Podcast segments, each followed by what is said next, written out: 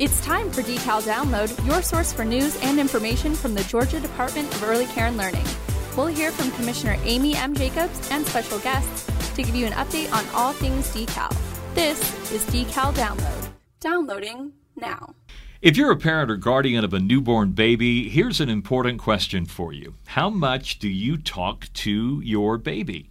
Research shows that the more words you speak, sing, or read to your baby has an impact on how fast your child will learn to speak and read. And, Commissioner, with our emphasis on infants and toddlers here in Georgia, DECAL is involved in something called Project Little for lifting infants and toddlers through language rich environments. Yes, that's a mouthful, but Project Little isn't. It's one of my favorite projects that Decal um, just began about two years ago in response to. Um, a lot of research that we had done, a lot of emphasis, obviously, in Georgia on reading and knowing that w- the earlier that you start, the better. And so, how do we support childcare providers in doing that?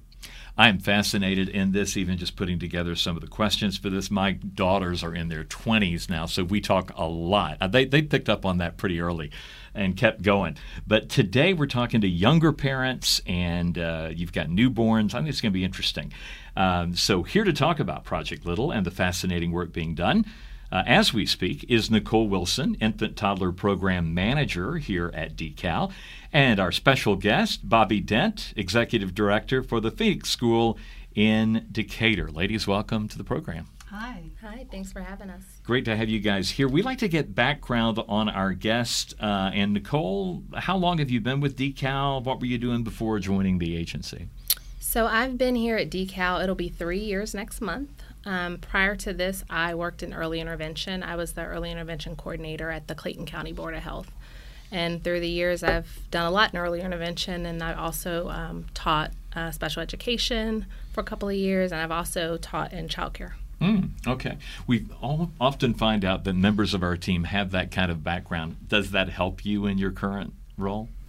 Um, yeah, it actually does. Um, I think having um, the program management side in, in different roles and then also seeing the kids so i can relate to the teachers we work with i was a teacher i mean right. it, it, was a while ago but i was a teacher in an infant room at one time um, so it, it, helps to be able to, to relate to and build those relationships with the people yeah. I work with. I was going to say, once you've earned your stripes in that environment, I think mm-hmm. you also earn the respect of the people that are still doing it. So I exactly. think that's great. Well, that's great. Bobby, um, Executive Director of the Phoenix School, how long have you been there? I have been there for six years, actually. Um, and like Nicole, my background's in education as well. I was an elementary school teacher. Um, prior to that, I was a recycling education coordinator.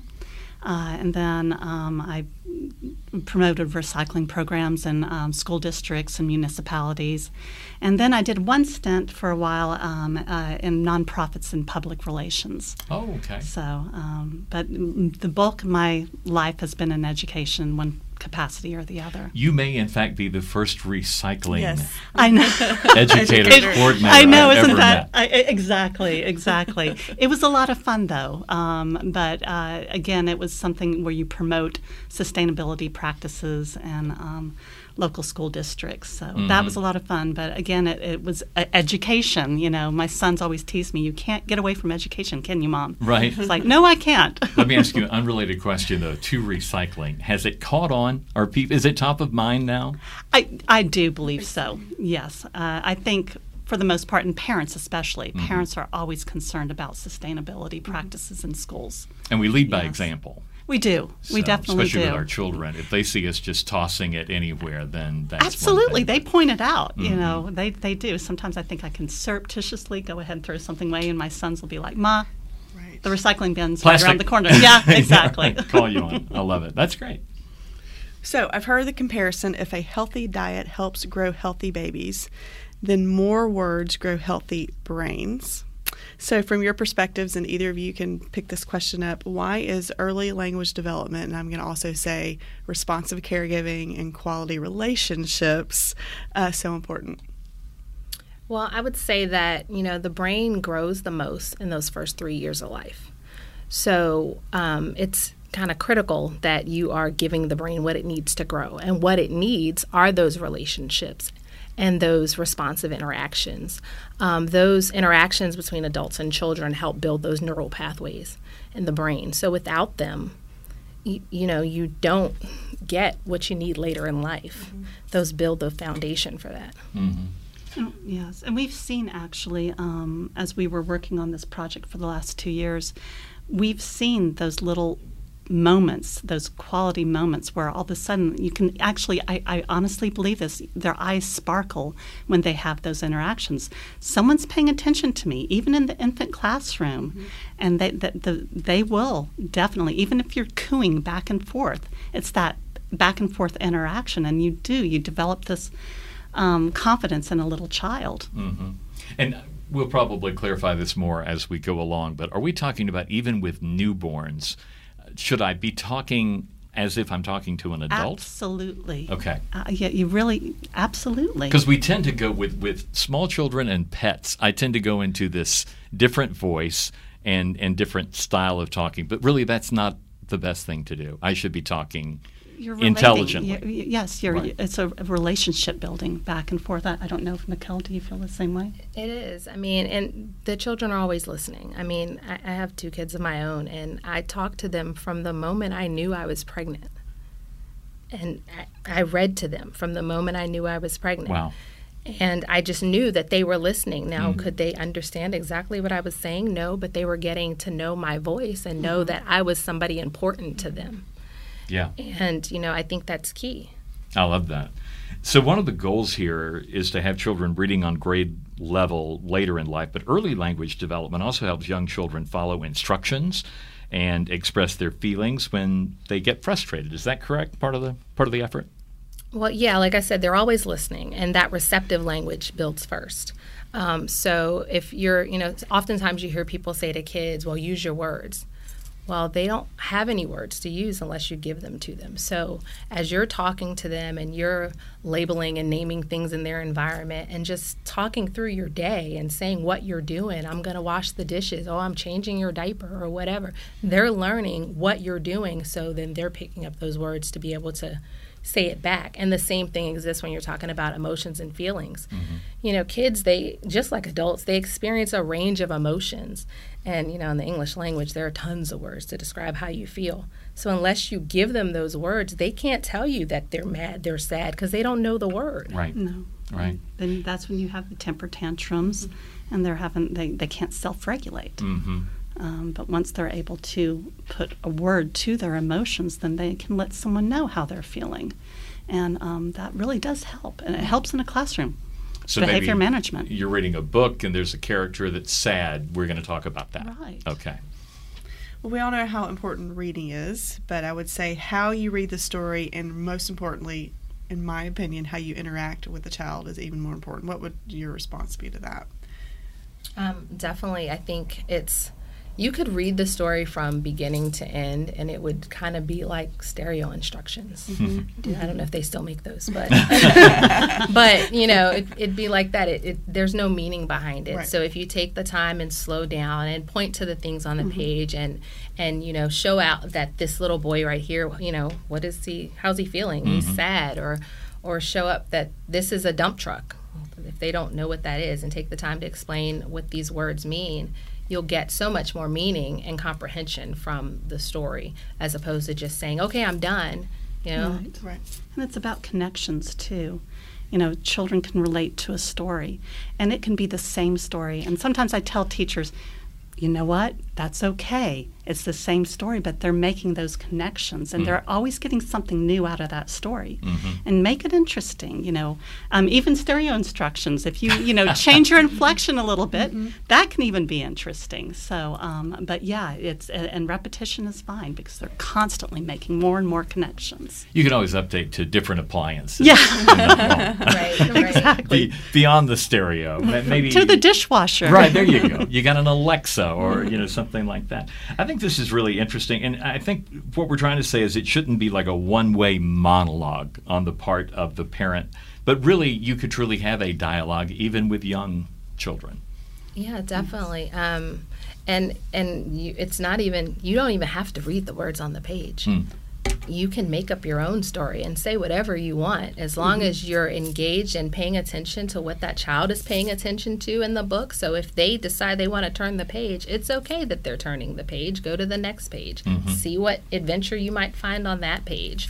And I think the funny thing is that, you know, we talk about how it builds that relationship for the kid, but when you really think about it, if you think back to the interactions that you had when you were little or even with your own kids, I know the book that I'm talking about that I read when I was pregnant is still at my house. And my kids, 15 and 11, uh-huh. because it built, you know, that was part of our relationship, yeah. you know, and I hold on to that, especially now that they don't want to sit in my laps and read with me anymore. So I'm curious, what was the book? Um, um, that book is. Oh, you put me on. Put the you on the spot. spot. Sorry, you can think about it's, it when you um, come back. But Mr. Brown can moo, can you? Oh, oh, oh yes, yes. Yeah. Ours was Hop on Pop. Oh, okay, I remember oh, that. Oh my goodness, and I read that over and over again, and it was so neat though because they knew what was on the next page. Right. right yeah. They still wanted me yes. to read it. Yeah, that's great. Yes. What about your kids? So, um, put me in the zoo, and oh, Good Night Moon. One. Oh, Good yes. Moon. I still have that one memorized. the ones I always enjoyed reading, as far as like acting out, were any of the Dr. Seuss yeah. books. Right. And um, my kids could complete the sentence yep. before they mm-hmm. could read because of the rhyming, you know, right. pattern. There's a Wocket in my pocket. right. But they're also kind of fun, and I always felt like Dr. Seuss was writing as much for the parents as he was for the kids. Yeah. And know? writing for himself, I think. Right. Thought, yeah, he, yeah, they're hilarious. Those Absolutely. all of those books are still at my house. Yeah. Nope. Mm-hmm. Yeah, they don't ever go out of. I can't get rid of them because right. they're just awesome books. So if any kid comes to my house, we're going to read one of those right. books. Right. The, the other thing that I want to kind of throw out there is I'm going back to the baby. Let's say we're holding the baby and we're walking around. I tend to do a lot of look at that kind mm-hmm. of interaction. What, that's a dog. So what's he doing? Where's he going? You know, who is that person over there? Is that effective? In this yes, type of communication? I, they're absorbing. Mm-hmm. They, they are absorbing. I mean, even if they cannot speak to you, I, I, when I visit the infant classroom, um, they oh that's that's the one that loves to point things out with me. Mm-hmm. So the, child, the little one will crawl up or toddle right up and point to that, and I say, "Yes, that's right. That's that's a little windmill in the classroom, or that's a flower, that's a butterfly," and constantly that constant pointing back and forth, and little eyes light up. Right. It's you, you know that they are making those connections mm-hmm. all the time, and as and as Nicole said, they're storing those words. Mm-hmm. It's a little filing cabinet, you right. know, and there's there's Miss Bobby right yeah. there. I'm going to pull out all the things I remember from Miss Bobby in the little filing cabinet. Right. Yeah. Okay. Yeah. I love right. it. So, in response to everything we know about reading and responsive caregiving and the number of words a, a, child hears, Decal partnered with the Governor's Office of Student Achievement and the Deal Center for Early Language and Literacy in providing these special grants, what we call Project Little. How does this work, Nicole? So it's a competitive grant. Um, so programs apply. You have to be a quality rated two or three star program to apply, and you also have to have a pre K program. Um, so they apply, and the applications are scored, and then we select them. So we have programs from all over the state um, that are participating in our project. And with that, they receive um, it's a professional development grant at its core. So they receive um, lots of professional development um, trainings. Um, they get on site coaching and support from an infant toddler specialist. Um, we have professional learning communities. So it's really about building the relationships among themselves as a as a as a center because oftentimes as a teacher you're kind of isolated in your room. So it's a way to bring them all together and build those relationships as they're learning these new skills and seeing that parallel process of how they can then apply that to the children. Mm-hmm. how many classrooms involved? So um, we currently have 61 centers um, and there are 215 classrooms right now. Oh wow. So it's a um, it's a two-year pro- project. So mm-hmm. we have um, certain that are in that first year. Um, there are 21 centers that are in the in the second in their second year, and there are 40 centers coming on that just came on this month. Wow, it's larger than I thought. The scope of that is great. Yeah, keeps growing. Is it going to be an ongoing thing, or are we on a limited because it is a grant type thing? Do we know? It's going to be ongoing. It is okay. uh, because the, it's been very successful, and I don't know if we'll get to the results that we've seen at the end of the two years. But um, I've been very, very impressed with the success of Project Little. I think it's making an impact for infant toddlers and for the workforce as well. I noticed I. Nicole looked at you for that direction. Yeah, she so did. yeah, she didn't want to. She didn't want to speak out of turn. no, wasn't taking that Um, as one. long as we can write those checks, yes, absolutely. Because I think it's. I mean, we have the data to back it up that it's working. Mm. It's doing what it was intended. So if I you're believe listening and Yeah. you want to be a part of it, then it sounds like there might be that opportunity. Bobby said she believes it. So I do. Yeah. I do. well, there you go. Yeah, we were with the first cohort. Yes. So, Yeah. yeah, That's one of great. the initial schools, and we have seen a difference. That's fantastic to hear. That's great. So, this program provides support to infant and toddler teachers not only through our own infant and toddler specialists here at DECAL, but also through the hiring of an on site peer coach. What is the significance of that peer coach? Well, from our standpoint, we wanted to, knowing that the time that a program could participate was limited, we wanted to be able to leave um, the structure behind and have somebody in place who could continue to coach those um, those teachers and help support the center to um, maintain those improved teaching practices. And from the field, does that work? It does Okay. actually, and it has sustained the program. Um, um, our uh, peer coach, Ms. Tamika Johnson, um, has been able to continue what we have learned, the practices that we have learned, um, and um, and continue actually if coach uh, the classrooms um, through observations, uh, through uh, many um, professional learning communities. Um, uh, you know, if any questions they have, um, and, and questions for parents as well. Um, it made a big, big impact on our parents as well. We've got a lot of folks involved with us. I know the training includes curriculum from the Rollins Center for Language and Literacy, Cox Campus, uh, sessions on the power of language, talk with me, read with me, and talk with me, uh, baby. Um, are you finding, uh, Bobby, that the resources are plenty at this point, or is this something that's new that you're kind of having to create? Uh, the resources are there, Okay. absolutely, and and um, you can definitely you know acquire the resources. They're out there, and um, our peer coach you know has easy access to the resources, and she um, definitely applies them into our daily practice um, through lesson planning, uh, uh, again observations, um, you know additional trainings. Yeah, the, ra- the resources are out there, and we share them with our parents as well. But this is still, Nicole, a relatively new concept. It is. I mean, so this is going into cohort three um, of the project, and you know, I'll say as we go, we we take our cues from the field and we kind of tweak it to make sure that we're meeting their needs and that it works for them. Um, and I think my guess is that we would continue to do the same thing and, and you know keep tweaking and and making it work. Um, you know, we recognize that we're not the ones in those centers; they're their centers. So you know, we have to um, be flexible enough to you know figure out how do we make this model work for this center because it doesn't look exactly the same in every center um, just because you know everybody's different and every center is different but our hope is that we're leaving behind that information So, Bobby, you were the first cohort. So, Yes. talk a little bit about your firsthand experience with this program at the Phoenix School. It um, the first year uh, it was sort of like getting our feet wet, a- and I'm so glad that you're able to provide two-year cohorts because I think it takes two years for people to really begin to um, have it run smoothly and for the training to really turn into quality practice.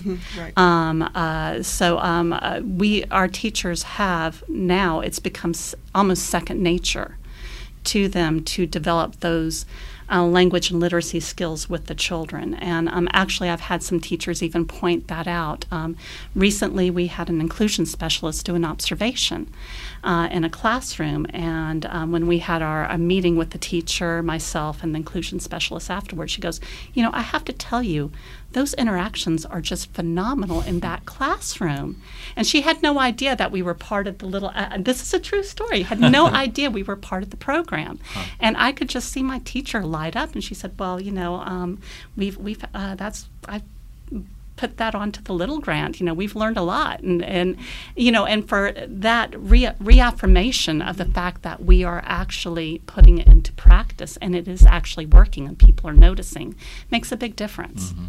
It So people does. know uh, Phoenix School is located in Decatur, Yes. uh, kind of the Oakhurst Eastlake yes. area. yes. I think you're Second two-star. Avenue and East Lake Drive. Okay, there you go. Yes. You're two star quality rated. Yes. Yeah, Georgia's pre K program. Yes. Um, How are parents responding? to Project Little? They actually are sad that it's over with. Uh, I honestly, this I'm not just saying this because I'm you know on a podcast.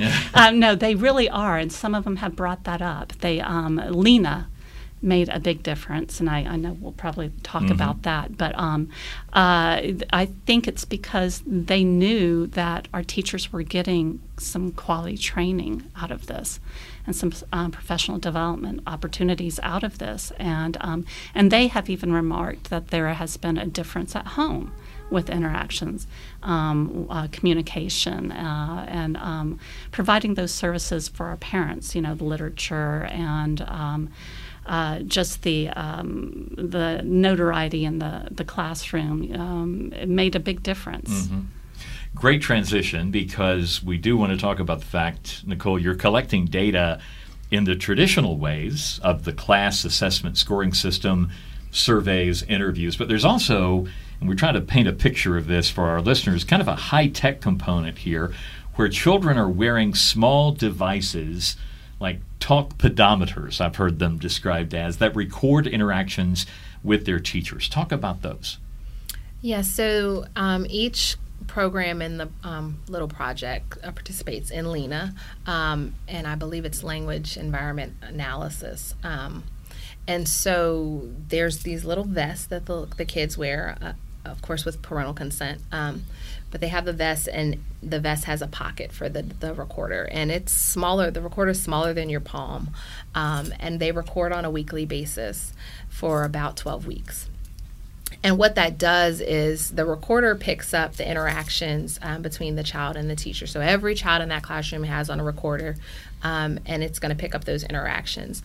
Um, and it's so they call it call it a talk pedometer because the thought is it's not picking up any words or conversation. It's mm-hmm. really just picking up the da da da da da da da of the conversation. So the adult said something, they paused, the child said something or the child cooed or, mm-hmm. or whatever and it picks up that. Um, so on a weekly basis um, the center can then pull down reports and it will show how many adult words were spoken and it breaks it down on an hourly basis.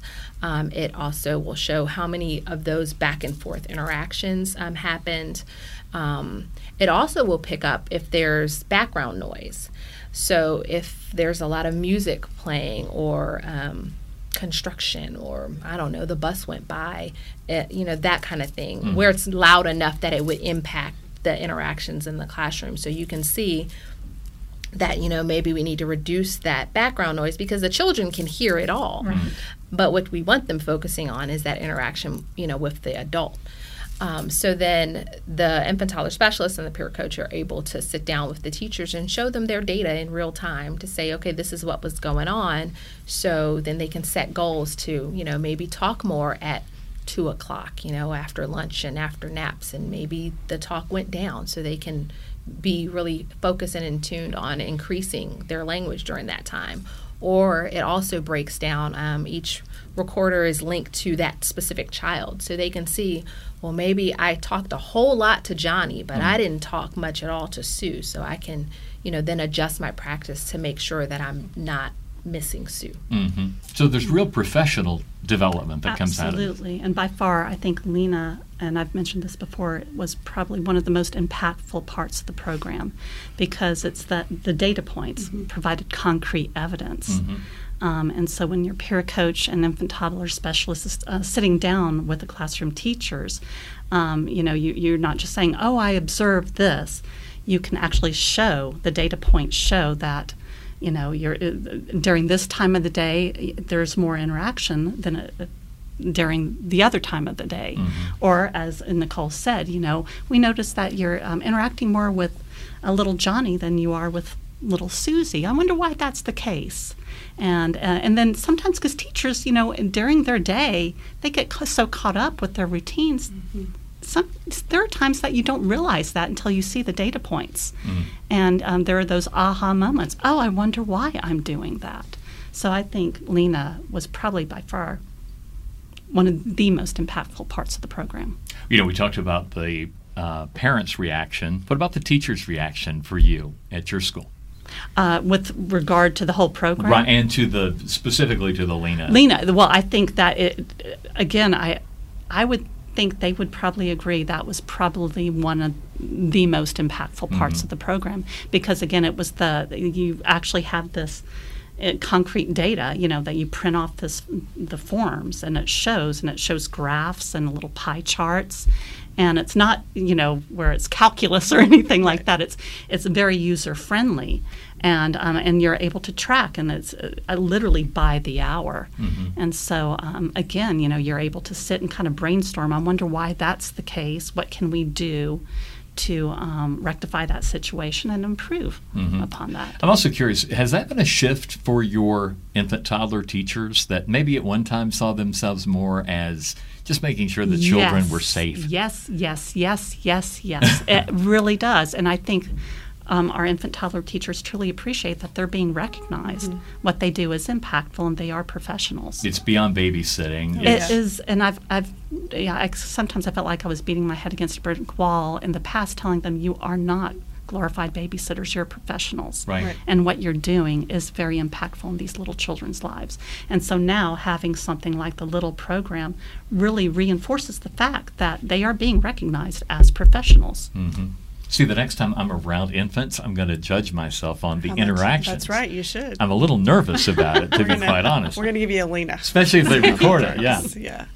So I have to say that just the initial results and the data that we received from this project, um, the number of words, the conversational turns have increased on all our classrooms, and the quality of the interactions has increased, which is exactly what we were seeing. So um, Nicole has led this project from the beginning. So I have to say kudos to you and your team and for the programs that were came on board with us. But um, we don't have a question about the data and the results, but they're good, and I'm really proud of that because I don't know that any other states have figured out um, how to work with infant and toddler teachers yet, and I think this is a great model. And we're able to look at that. I guess we're able to check that on an ongoing basis. Yeah, abs- absolutely, yes, yeah. So more more information on that, but um, I talk good. about the the results that we've seen so far, um, and they've been very positive. So, just one more question though about parents. So this is all happening, it's all going great at your school and in your classroom. Then how do you encourage your parents to continue this at home, Bobby? Uh, we have a weekly newsletter, and um, so in our newsletter, we uh, we gave updates throughout the uh, you know last two years, and um, and actually, I think um, as we're talking about continuing this model, um, continuing to share uh, various results. Um, uh, ongoing assessments with our parents, and also um, various literature. I think is another good part of it. And um, we actually, uh, now that the Lena, uh, the Project Little grant is over with, we were lucky enough to be awarded the um, Seeds grant. So again, I think tying what we've learned with language and literacy into the new grant and um, continuing to inform our parents of the practices that are going on in the classrooms. That's great. Great.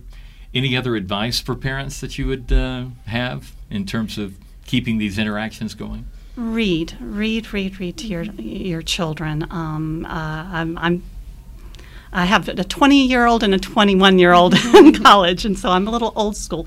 You know, um, try to get them away from devices and talk. I, it's a little old fashioned, but have those conversations. Start when they're little and continue, and you know, and, until uh, they're in college and even afterwards.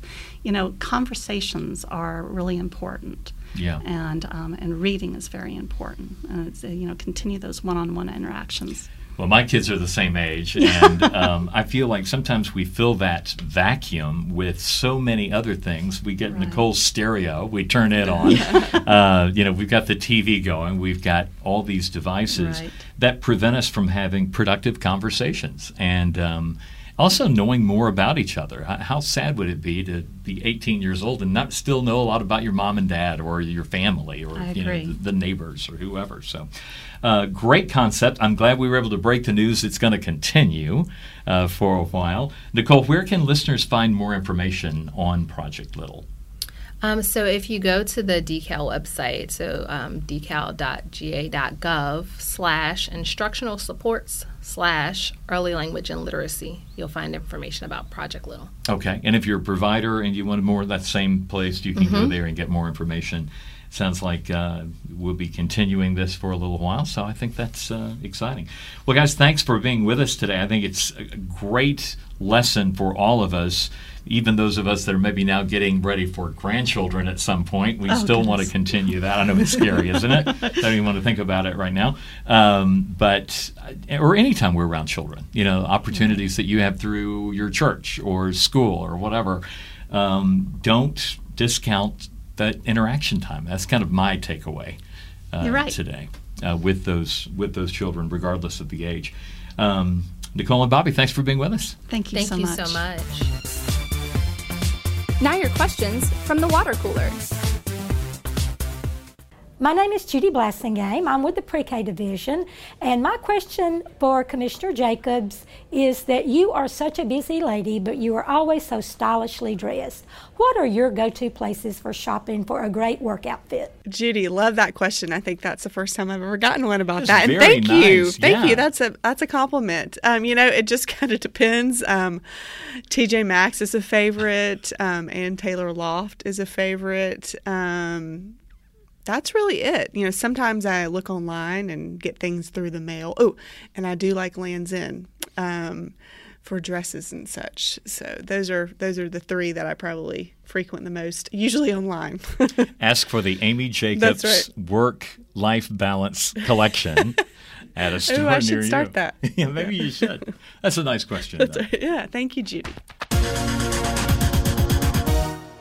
And a big thanks to our sponsors of the DECAL Download Quiz. Thanks to Krystal, College Football Hall of Fame, Quick Trip, Stone Mountain Park, and the School Box. Let's give you a chance of winning a really nice prize. All you have to do is answer this question correctly. We'll draw one name from all the correct answers. Here's the question we learned today about Project Little. In this case, what does little stand for? We learned today about Project Little. In this case, what does little stand for? Send your answer to decal download at decal.ga.gov. Thanks for playing and good luck. Thanks for tuning in to DECAL Download. For more information, visit our website at decal.ga.gov. The conversation continues on Facebook, Twitter, Instagram, YouTube, and Pinterest. Follow Commissioner Jacobs on Twitter at COMM Jacobs.